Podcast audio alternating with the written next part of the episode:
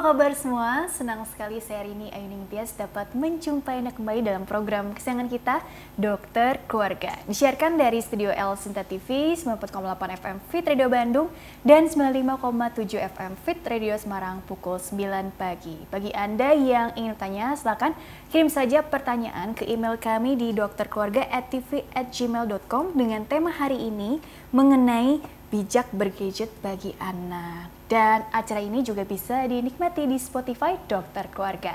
Hari ini kita kehadiran kembali dengan dokter kita yang cantik yaitu Dokter Agnes Tri Harjaningrum, MSc SPA.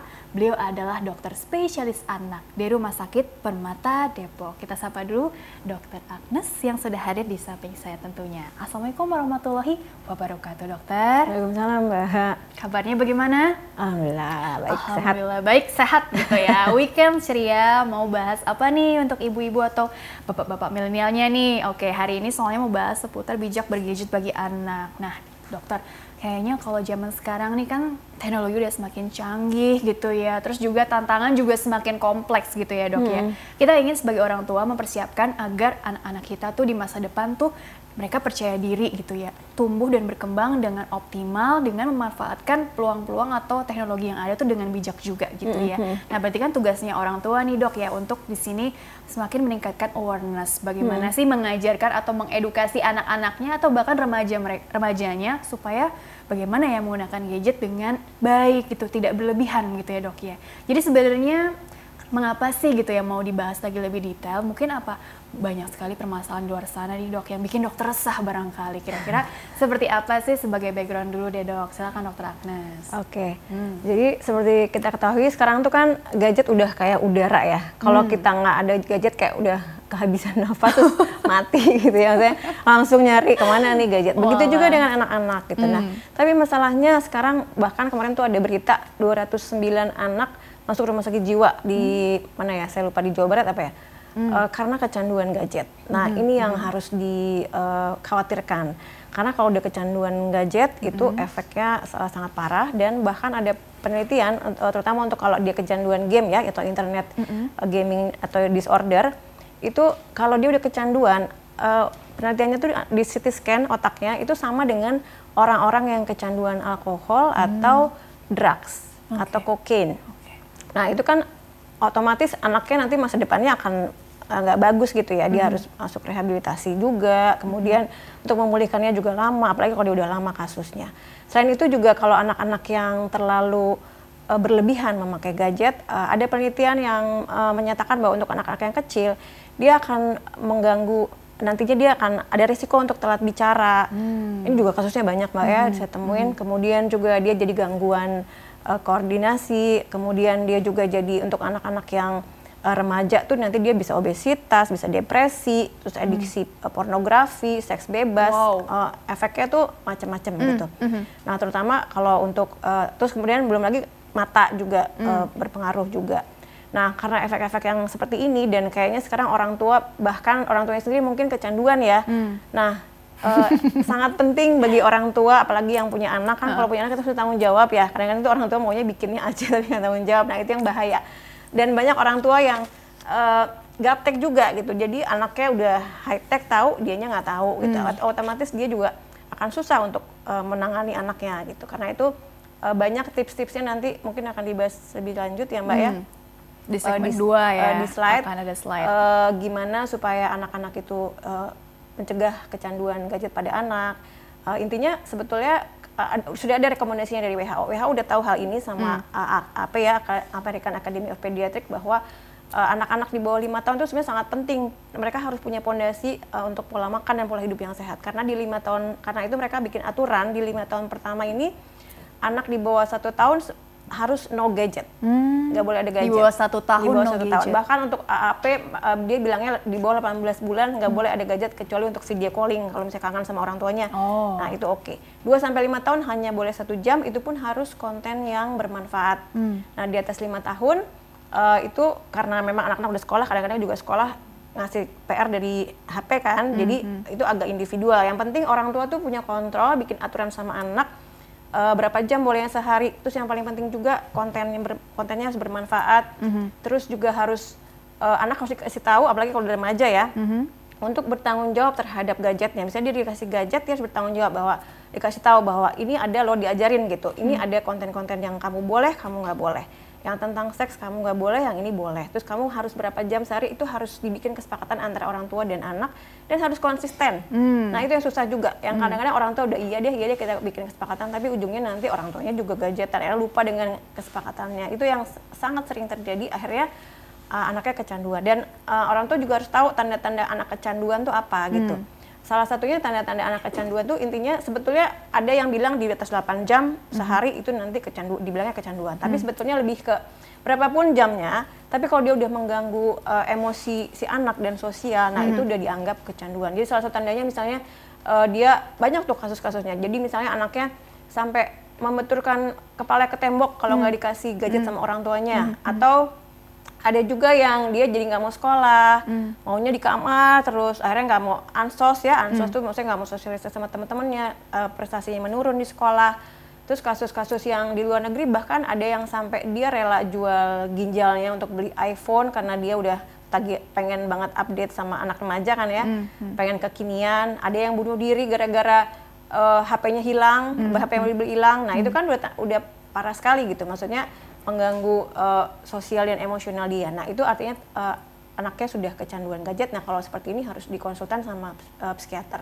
Oke, jadi memang mengapa sih ini penting sekali nih ibu-ibu, bapak-bapak, soalnya jangan sampai jatuh ke dalam tahap tadi adiksi gitu ya, ya. dok ya kecanduan. Karena tadi menurut penelitian bahkan sudah dibuktikan ya ternyata sama loh level kecanduannya itu dengan misalnya kecanduan apa tadi obat-obatan terlarang, alkohol atau merokok gitu. Jadi seperti orang dewasa begitu ya. Padahal ini anak-anak yang intinya tadi perlu diperhatikan tumbuh kembang berkembangnya ini dengan optimal agar dia bisa tadi balik lagi tumbuh menjadi generasi masa depan yang bisa membanggakan gitu ya dok ya. Soalnya tadi disebut-sebut oh mungkin si anak bisa jadi tantrum, terganggu emosionalnya hmm, gitu ya atau bahkan masalah ketumbuh kembang seperti tadi jadi terlalu sedentary lifestyle gitu ya dok hmm. ya nggak banyak gerak gitu ya eh malah jadi obesitas hmm. atau mungkin tadi gangguan di mata penglihatan dan segala macam gitu ya dok ya jadi sebenarnya pada intinya adalah lebih ke pengaturan disiplinnya tadi ya dok ya. Dan juga orang tua memberikan apa contoh kali ya sebagai role model ya, bagi si anak dan juga remaja kan tadi kan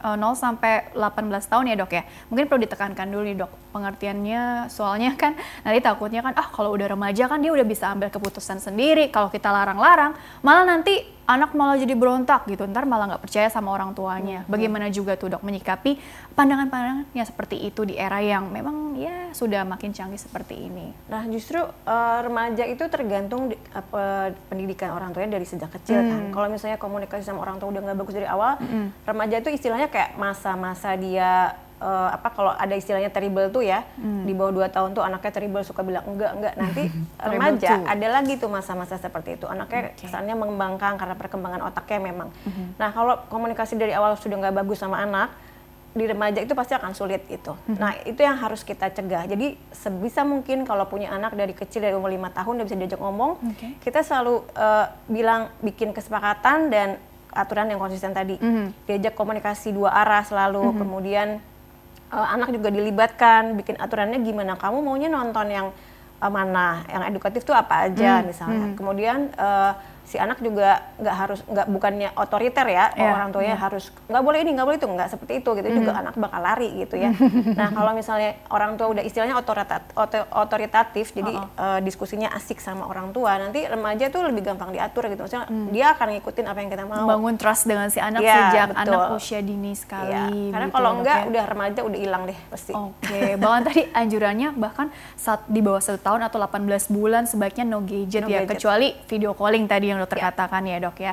Oh kalau dipikir-pikir tadi kan kesepakatan antara orang tua juga ya dok. Hmm. Kadang orang tua misalnya ayahnya punya aturan seperti ini, ibunya eh kok beda gitu ya. Kadang hmm. membuat anak bingung juga. Oh kalau sama ayah agak kendur nih, hmm. kalau sama ibu kok ketat banget gitu atau sebaliknya gitu ya. Jadi ini butuh kesepakatan juga antara mungkin kedua orang tua dan juga caregiver juga kali ya kan hmm, anak kan hmm. tidak sepenuhnya menghabiskan waktu misalnya sama orang tuanya aja bisa juga sama neninya atau sama Betul. neneknya kakeknya atau mungkin guru-gurunya di sekolah teman-temannya hmm, hmm. begitu jadi bagaimana supaya dia bisa melihat ini secara apa ya secara bijak juga dari hmm. dari kecil udah hmm. udah bisa diajarkan untuk ke arah situ gitu hmm. kira-kira bagaimana itu dok? Ya betul betul banget ya mbak. Jadi uh, orang yang pengasuh itu akan sangat penting. Bukan cuma beda suami istri, mbak. Kadang-kadang satu rumah tuh kan ada kakek, ada mm -hmm. nenek, ada pembantu ya.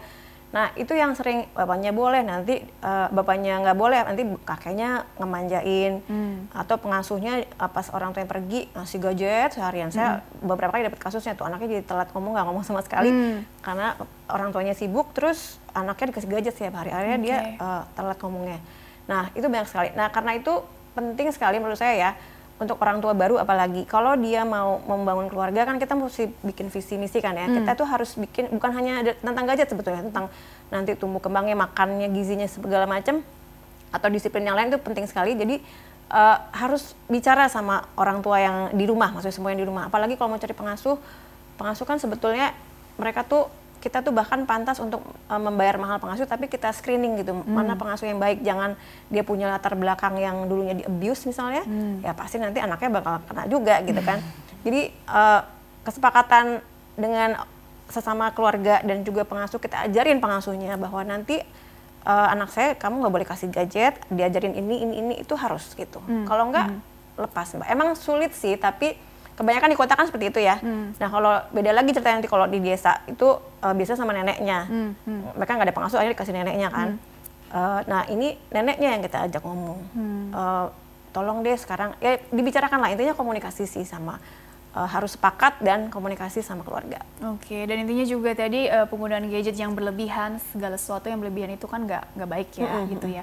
Uh, tadi si anak lebih fokus ke ini kan istilahnya ke screen aja gitu ya, dunia maya gitu ya, dan dia jadi nggak bisa padahal anak atau mungkin remaja saatnya dia mengeksplor yang ya. ada di dunia hmm, sekitarnya hmm, gitu ya dok. Ini juga kali yang menjadi perhatian karena tadi dokter katakan ada gangguan emosi atau mungkin gangguan interaksi, interaksi sosialnya jadi kehambat lah ya tadi jadi lebih banyak mengurung diri di kamar, ansos ya tadi ya dokter katakan antisosial. Jadi mungkin ini juga yang jadi perhatian khusus juga kali ya dok ya, uh, atau mungkin lebih ke apa ya kalau anak kan tumbuh kembang secara kuantitas dan kualitas itu akan dievaluasi jadi lebih ke penekanan ke screening kali ya dok ya apakah mungkin si anak saya ini mungkin sudah mengalami gangguan-gangguan tadi akibat mungkin penggunaan screen time-nya ini udah terlalu over nih gitu mm -hmm. udah mulai harus dikerasi nih si mm -hmm. anak nggak bisa di sayang-sayang lagi ayo nak ayo nak nggak bisa kayak mm -hmm. gitu lagi jadi gimana tuh dok?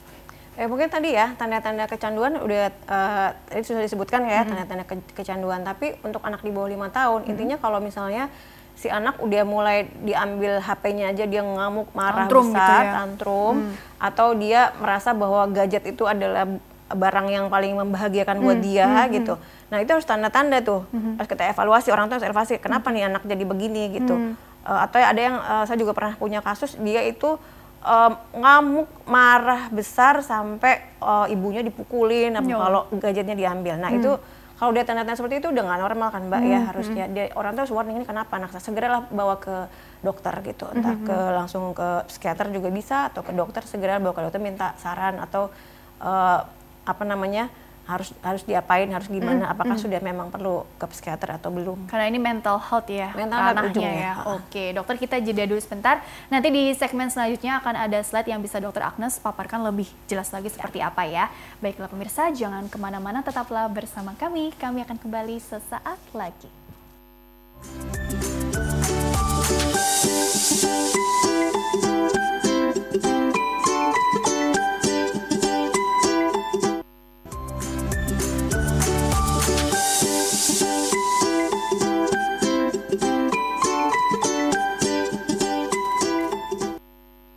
Ya pemirsa terima kasih Anda masih bersama kami di program Dokter Keluarga masih membahas mengenai bijak bergadget bagi anak. Bagi Anda yang ingin tanya silakan kirim saja pertanyaan ke email kami di dokterkeluarga@tv@gmail.com ya. Dan hari ini masih bersama dengan Dr. Agnes Triharjaningrum MSc SPA, dokter spesialis anak di Rumah Sakit Permata Depok. Dr. Agnes dilanjutkan kembali ya. Yeah. Untuk memudahkan kita gitu ya. Ini ada bantuan secara visual gitu ya. Slide-nya satu persatu aja kali ya untuk memudahkan kita memahami materinya. Coba barangkali satu persatu. Nah ini contoh kasus yang tadi dokter sempat paparkan Iya. di awal gitu ya. Coba mungkin bisa diceritakan dok gitu kan. Ini ada berita apa sih yang bikin resah gitu ya dok ya? Kira-kira seperti apa nih penjelasannya? Nah ini baru kasusnya baru beberapa bulan yang lalu waktu mati lampu se-Jakarta itu loh. Hmm. Nah itu ada eh, kasus anak yang umur lima tahun karena gara mati lampu dia nggak bisa dicas HP-nya dia ngamuk sampai akhirnya eh, dia membentur-benturkan kepalanya ke tembok gitu. Melukai diri sendiri. Melukai diri sendiri. Terus ada juga yang di Bondowoso nih ini tadi yang dia sampai nggak mau sekolah sampai eh, depresi apa namanya turun eh, Prestasi, prestasinya ma- dia mengurung diri terus di kamar kayak gitu. Nah ini tuh kemudian yang slide berikutnya di luar negeri intinya mau menunjukkan bahwa ke- kasus kecanduan gadget ini semakin banyak. Saya nggak sambut juga di sini. Ada sampai ada berita juga yang menunjukkan bahwa 200 orang tuh udah ditaruh di rumah sakit jiwa anak-anak gara-gara kecanduan gadget. Nah terus kemudian di slide berikutnya ini juga ada eh, apa namanya di luar negeri yang sampai rela eh, bunuh diri, eh, jual ginjal demi untuk eh, beli gadget, Beli eh, beli smartphone. smartphone yang terbaru. Karena anak remaja kan bisa pengen yang kekinian ya. Iya, Terus sampai dia bunuh ngikuti diri gara-gara. Gara-gara HP baru yang dia beli hilang sampai bunuh diri. Itu kan sampai Allah. wah itu udah di luar nalar lah harusnya, nggak Oke. normal gitu ya. Nah ini di Nah, oh ini bahkan ya. sampai wah ada wow tindakan. Ya, ini berita-berita berita yang di luar Hanks negeri. himself. Heeh. Kemudian yang Oke. berikutnya sampai Coba dia eh, slide berikutnya Iya slide berikutnya aja ya. sampai dia jual ginjal Jual nih. ginjal Nah, nih. ini kerjanya di 2011 tapi sekarang ternyata eh, di 2019 ada lagi berita anak ini Hmm. Eh, dia harus kena gagal ginjal karena karena sekarang sampai itu. dia udah nggak bisa ngapa-ngapain lagi sekarang. Ya Allah, oke Akibat deh. dia. Udah jangan dipanjang-panjangin ya. Oke, slide berikutnya lagi deh. Oh, Nah oke, ini, adiksi ini ya. eh, ini tadi sebenarnya udah agak dibahas ya. Jadi ini masalah dunia sebetulnya. Di se- seluruh dunia orang eh, mempunyai masalah ini karena semua orang sekarang udah seperti tadi yang saya bilang, udah, gadget itu udah kayak udara. Kalau kita Iya. nggak ada gadget udah kayak kehabisan nafas hidup gitu. tadi kesannya ya, kesannya. iya, katanya kayak nggak hidup. Anak sekarang anak ABG kalau misalnya yang dicari orang tua yang pertama kali misalnya internet mati, yang dicari orang tuanya kan mana internetnya karena mati atau beli pulsa. Nah, Iya. Itu yang mereka cari. Itu Pantesan kemarin mati lampu langsung heboh. Iya. langsung heboh kan. Nah ini udah menjadi candu golongan bukan narkoba. Ini udah jadi masalah di hampir seluruh dunia. Oke, coba Kemudian, slide berikutnya. slide Ini masih berikutnya. kecil banget tapi udah oh. Nah, ini kecanduan video uh, game tadi juga sudah disebutkan ya. Ini uh, sudah ada penelitiannya, tapi memang ini kalau untuk khusus video game penelitian lain sih belum ya. Tapi ini se- contoh di anak remaja udah di, di, di penelitian mereka mengumpulkan otak-otak anak yang kecanduan itu remaja, terus di CT scan ternyata hasilnya itu sama sama orang yang uh, kena drug abuse. Jadi lihat kalau bisa dilihat yang biru sebelah kanan kan uh, yang normal yang kiri ya, yang kanan tuh udah agak nyusut gitu gambarnya. Nah itu anak yang kena kecanduan game juga seperti itu gambarannya. Oke, dikatakan kecanduan tuh sampai lupa makan, lupa tidur gitu barangkali ya, yang lupa sekolah, jadi kehilangan gangguan emosional yang tadi emosional dan sosial. Betul. Maka itu sampai WHO memasukkan kecanduan video game ini sebagai salah satu masalah kejiwaan jadinya. Hmm, Oke, beda ya dengan yang memang profesinya ini mungkin pemain video game online kan ada juga tuh yang sukses. Kalau itu mah udah time managementnya udah bagus Ya, ya. bagus. dok, Intinya ya. self control ya. Kalau Iya, udah masih ada self control mungkin belum bisa dibilang kecanduan. Tapi kalau Hmm. udah nggak ada self control sampai yang tadi itu yang mengganggu es- sosial emosional, nah itu udah eh, dibilang kecanduan. Iya, coba ya slide berikutnya lagi. Ya ini Tanda tadi juga udah kecanduan. disebutkan ya tanda-tanda kecanduan gadget. Jadi uh, ada sih yang uh, literatur yang bilang kalau di atas 8 jam kecanduan, tapi sebetulnya lebih uh, literatur lain menyatakan lebih melihat bagaimana si gadget ini mengalami masalah emosional dan sosialnya. Jadi kalau misalnya tadi dia jadi tantrum, kemudian uh, udah mengganggu aktivitas sehari-hari, jadi tadi kayak murung di kamar terus, nggak mau sekolah, semuanya harus uh, gadgetnya itu kayak kebahagiaan dia yang utama, kemudian dia jadi prestasi sekolah terganggu, kemudian jadi marah-marah, amuk ke orang-orang sekitarnya, keluarga. Nah, itu tanda-tanda dia udah kecanduan gadget. Nah, kalau udah seperti ini, sebaiknya dibawa konsultasi. Bahaya juga ya, artinya gini eh, sumber bahagianya itu si gadget ini benda mati Iya. ini gitu ya. Intinya kan wah, seperti jadi orang apa jadi seperti kekurangan hormon kebahagiaan atau apa gitu ya. Kan itu kan bahasanya jadi jauh ya kalau begitu. Coba slide selanjutnya dulu lagi. Tapi pada intinya memang tadi mengganggu keseimbangan Ah. emosionalnya dia juga gitu. ini ya, gambarannya aja sih, sebenarnya intinya sama ya.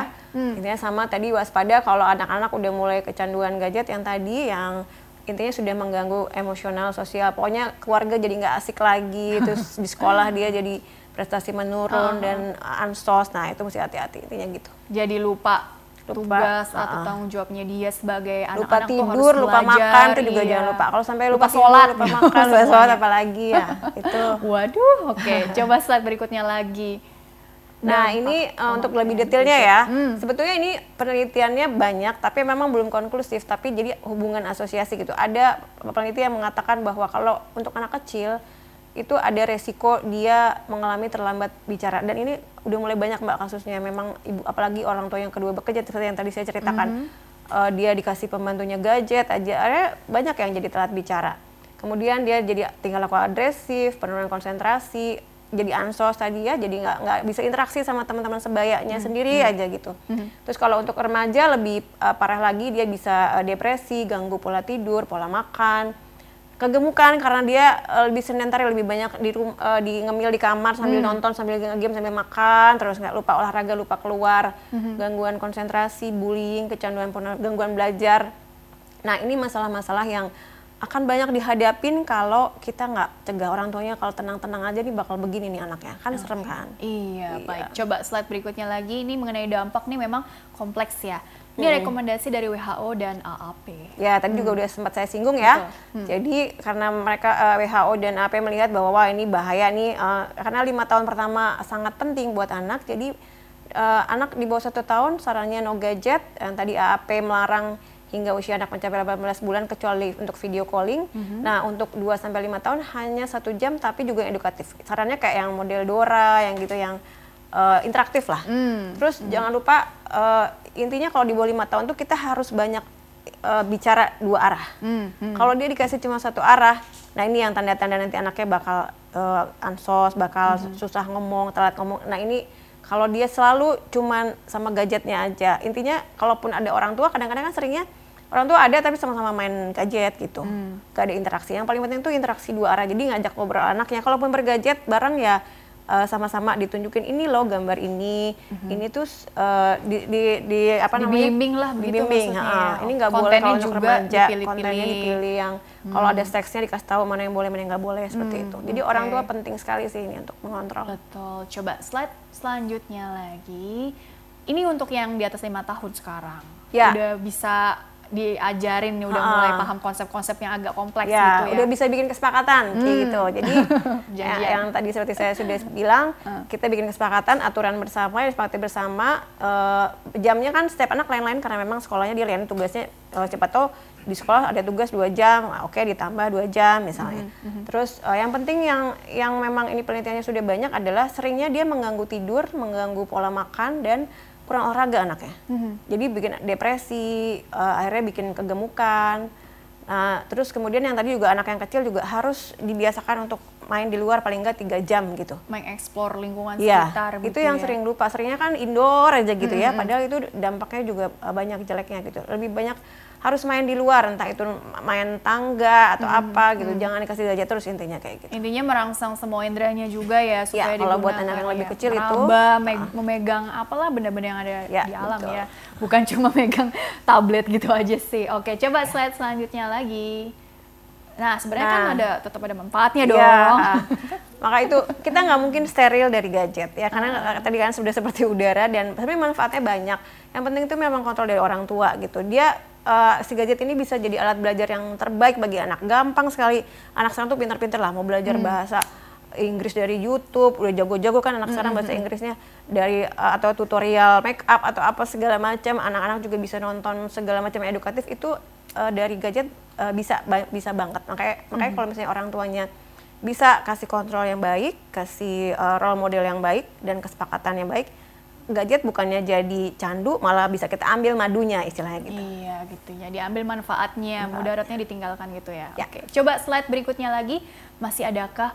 Oh ini tips Ini yang terakhir nih sih, dari ha-ha. AAP ini. Hmm. Eh, jadi eh, ini dari AAP ya saya ambilnya. Jadi em, AAP menyarankan bahwa yang penting tuh kualitas konten. Bahkan dia bilang bahwa eh, jamnya nggak terlalu penting, tapi eh, walaupun sebenarnya penting juga ya, jangan terlalu lama juga. Tapi eh, yang penting kontennya. Jadi kita harus diskusikan sama anak. Oh ini yang kayak tadi saya bilang Dora yang edukatif atau misalnya game juga ada yang edukatif kan.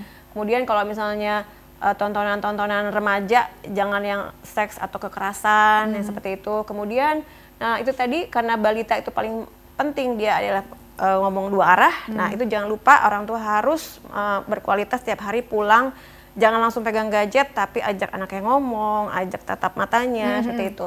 Kemudian gunakan gadget bersama-sama. Nah, ini juga yang tadi ya, diskusi penting banget. Jadi kalau misalnya uh, lagi main gadget, si anaknya jangan dibiarin sendiri, tapi diajak hmm. diskusi. Hmm. Kamu nonton apa? Menurut kamu gimana gitu? Hmm. Seperti itu. Kemudian juga tadi udah ya buat aturan yang disepakati bersama dengan anak uh, berapa jam boleh sehari, kemudian uh, channel apa aja yang boleh ditonton itu kalau bisa kita bikin uh, kesepakatan ditulis hmm. nanti kalau misalnya kita jadwal lupa, pas uh, nanti kita tinggal ingetin ini kamu melanggar ini nih halo ayo hmm. uh, berarti kamu uh, apa namanya konsekuensinya apa jadi gitu. ada reward ada reward bukan lebih punishment sih tapi hmm. lebih ke konsekuensi ya konsekuensi uh, konsekuensinya apa kayak gitu oke okay. coba ada apa mungkin weekend aja deh kamu kalau ini misalnya sabtu ya, bisa. bisa aja kan Terus Atau juga uh, yang tadi juga belum dibahas, uh, kalau bisa kita bikin satu minggu sekali hari tanpa gadget. Gitu. Oh iya, ya keluarlah kita rekreasi uh, ke alam atau ya, apa ya kembali. Kesepakatan ya, kita hari ini nggak pakai gadget uh. di meja makan nggak ada gadget, di hmm. mana di itu juga nggak ada gadget, di mobil nggak ada gadget. Hmm. Jadi kita lebih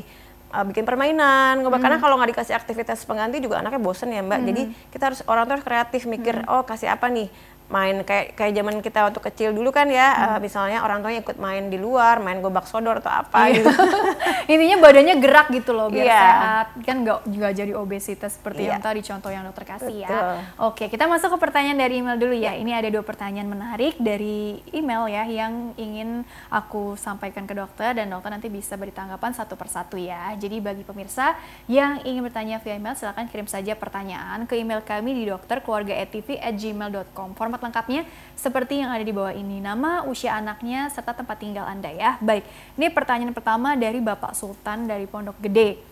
Mau tanya dok, anak saya usia 4 tahun bicaranya masih tidak jelas. Hmm. Mohon penjelasannya seputar tumbuh kembang anak. Terima kasih. Bila dikaitkan dengan gadget kali ya. Oke. Okay. Hmm. Bagaimana dokter untuk 4 tahun bicaranya masih tidak jelas, tapi tidak diperinci juga sih tidak jelas itu seperti apa sih maksudnya hmm. gitu ya. Hmm. Mungkin tanggapannya step by stepnya dulu deh seperti apa supaya dapat arahan nih biar lebih okay. tercerahkan hmm. gitu. Bagaimana hmm. dokter Agnes? Oke, okay, kalau telat bicara kan sebetulnya uh, bukan masih mu, sangat mungkin bukan karena gadget masih banyak faktornya ya. Mm-hmm. Kita harus cari tahu dulu uh, dia itu telat apakah dulu pas lagi lahirnya ada masalah misalnya itu juga bisa mempengaruhi misalnya dia ada kegangguan otak atau ada infeksi yang misalnya dia dulu pernah kejang, nah mm-hmm. ada masa gangguan uh, saraf sehingga dia bikin telat bicara itu ya dieksplor lebih lanjut. Kemudian kalau misalnya murni nggak ada, kita harus lihat tadi pola asuh baru akhirnya kemudian mungkin karena uh, gadget atau karena nggak pernah diajak ngomong sama orang tuanya ini yang sering sih memang hmm. jadi uh,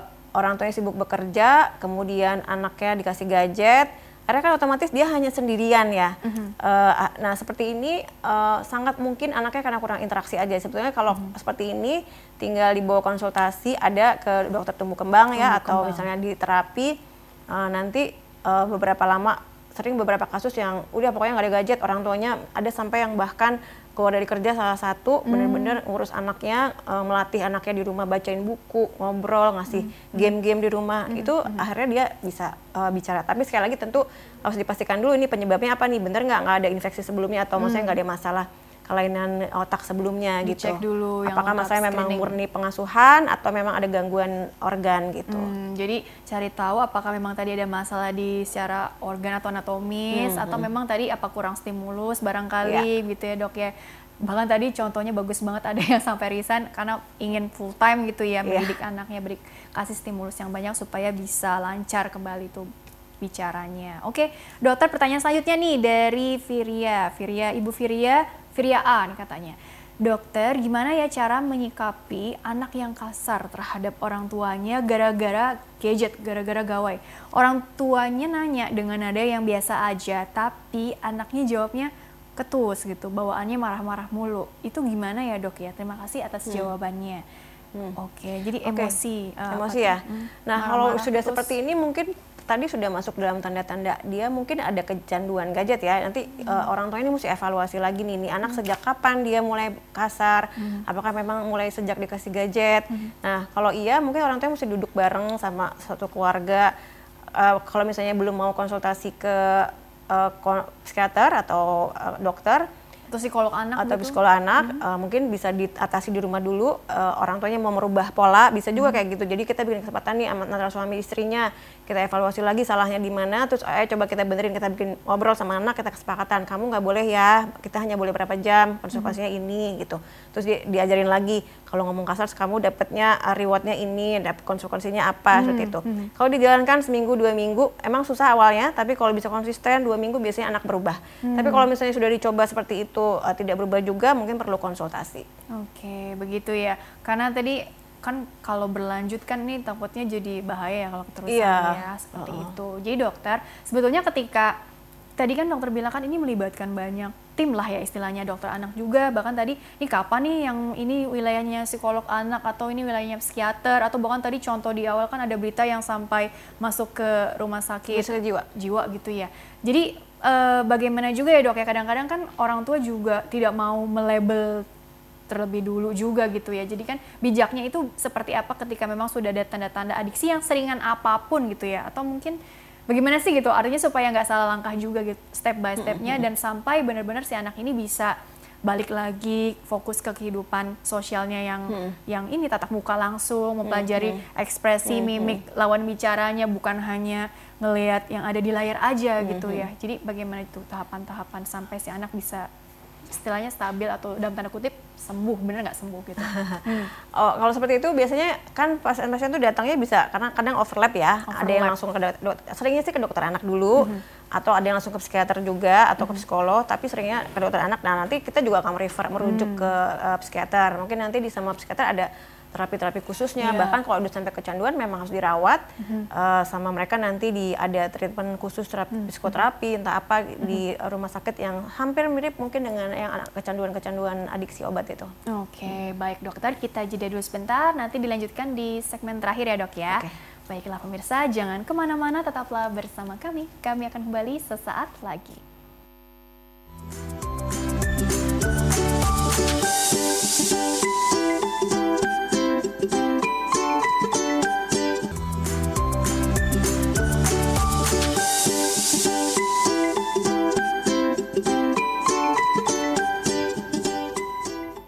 Ya pemirsa terima kasih Anda masih bersama kami di program Dokter Keluarga Masih bersama dengan Dr. Agnes Tri Harjaningrum MSc SPA Dokter spesialis anak di Rumah Sakit Permata Depok Masih membahas mengenai bijak bergadget bagi anak ya Dan Dr. Agnes melanjutkan kembali ya Untuk tadi penggunaan gawai atau gadget Tadi kan jadi lebih fokusnya sih lebih ke orang tua ya Karena kalau anak-anak kan Ya ada masanya sih memang dia perlu diarahkan, perlu dibimbing. Tapi tadi kalau tadi ada istilahnya ada terrible tula atau mungkin udah remaja udah ngerasa udah bisa ambil keputusan sendiri, terus udah tahu kok konsekuensinya gitu. Kadang-kadang ada yang seperti itu juga gitu ya. Tapi pad- paling tidak orang tua bagaimana supaya benar-benar bisa lebih mendisiplinkan anaknya, apalagi menanamkan tadi konsep ada reward dan juga konsekuensi. Kalau kamu begini, nanti efeknya begini loh. Kadang-kadang anak kan belum terlalu bisa berpikir visioner gitu ya.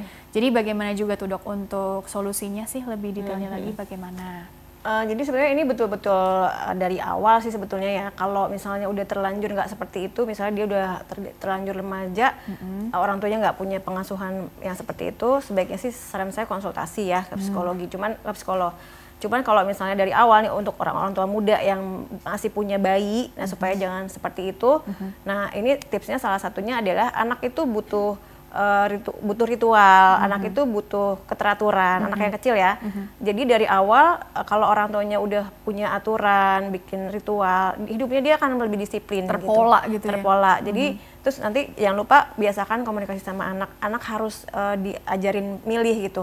Kamu mau ini atau ini jangan. Kamu ini, uh, kamu yang ini aja. Nah itu nanti dia nggak akan bisa punya uh, kemampuan untuk memilih. Selalu dia uh, nur- takut sama mamanya atau papanya gitu. Jadi kamu yang ini atau ini alasannya apa gitu. Sa- Udah mulai diajak diskusi dari kecil seperti itu nanti kalau udah dia lima tahun dia bisa ambil uh, ke- bikin kesepakatan itu lebih enak gitu ke, ke orang tuanya. Jadi nanti kalau kita mau bikin aturan kita akan selalu uh, duduk bareng terus yuk kita punya masalah ini nih. Menurut kamu gimana? Apa solusinya? Kayak tadi misalnya kamu udah kelebihan nih gadgetnya. Menurut kamu gimana? Berapa jam? Uh, kalau saya sih sama anak saya dulu sering bikin itu uh, aturan gitu kesepakatan. Kita tulis nih uh, A ini aturan A apa B apa. Nanti kalau kamu lakuin ini seminggu dikasih hadiah. Hmm. Kalau enggak konsekuensinya kamu ini. Tapi yang nggak boleh itu eh, dikasih uh, yang misalnya kalau kamu melakukan ini kamu dikasih makanan ini gitu. Atau kamu boleh nonton TV lah itu wah jangan jangan sampai gitu malah lebih parah gitu Malah kan. lebih parah. Nah, Nah itu tips-tips uh, pengasuhan yang uh, kalau untuk anak-anak lebih kecil dari situ. Tapi kalau misalnya udah terlanjur remaja, Hmm. itu memang agak sulit. Jadi butuh orang tuanya, baik orang tuanya maupun anaknya butuh uh, terapi. Hmm, apa mungkin kan tadi orang tuanya jangan jangan gaptek juga gitu ya kan?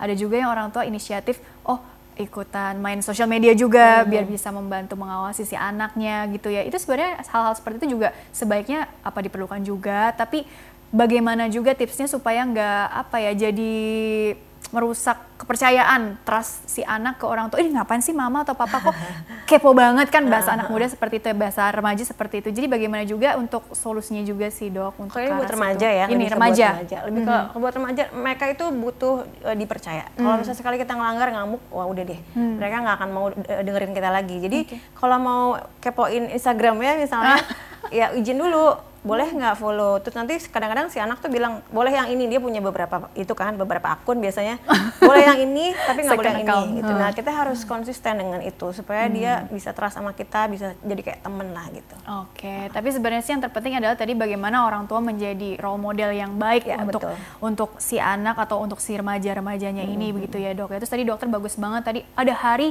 tanpa gadget sama sekali. Kita ke mana kek ke, ke pantai atau ke gunung atau jalan-jalan intinya kembali ke alam segala macam. Jadi ini ini sebenarnya juga bagus juga untuk tadi mengurangi sedentary lifestyle atau mungkin uh, apa kecanduan jadi uh, kebanyakan duduk gitu kan atau ngemil jadi gemuk gitu ya obesitas. Jadi sebenarnya tips untuk pola hidup sehatnya juga kali ya dok ya ini juga penting juga kali ya dok ya yang dikaitkan untuk mengurangi penggunaan gadget itu sendiri. Mungkin ada tambahan nggak untuk ke arah supaya anak jadi jauh lebih aktif juga biar nggak sibuk sama gadgetnya aja gitu loh. sebetulnya ini balik lagi ke orang tua ya.